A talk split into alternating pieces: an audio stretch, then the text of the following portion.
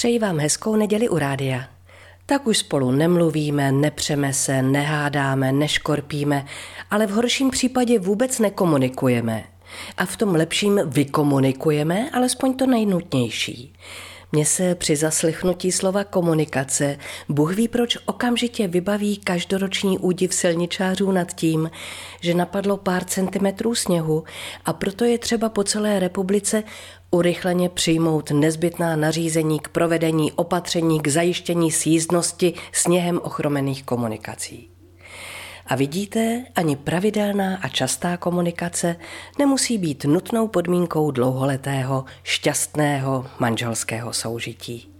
Traduje se, že na Pražském Žižkově spolu více než 40 let spokojeně žili manželé, kteří si nikdy nebyli nevěrní a měli se rádi, přestože spolu za celá ta léta promluvili jen všeho všudy čtyřikrát.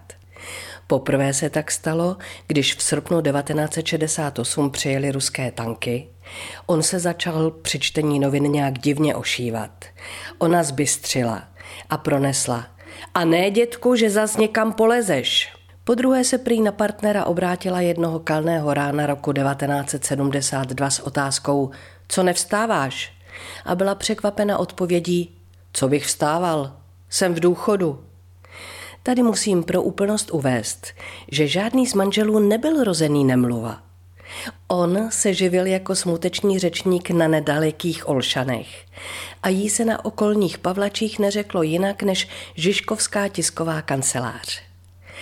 Čtvrtý dialog se údajně odehrál v roce 1985, kdy se ona na něj obrátila s dotěrným dotazem Kam si zase dal tu večerní Prahu? A v zápětí se dočkala nevralé reakce. Už mi z těch tvých keců třeští hlava. No a o pár let později děda jednoho dne po snídani odešel s podivným pocitem na hrudi na středisko obvodního ústavu národního zdraví a už se nevrátil.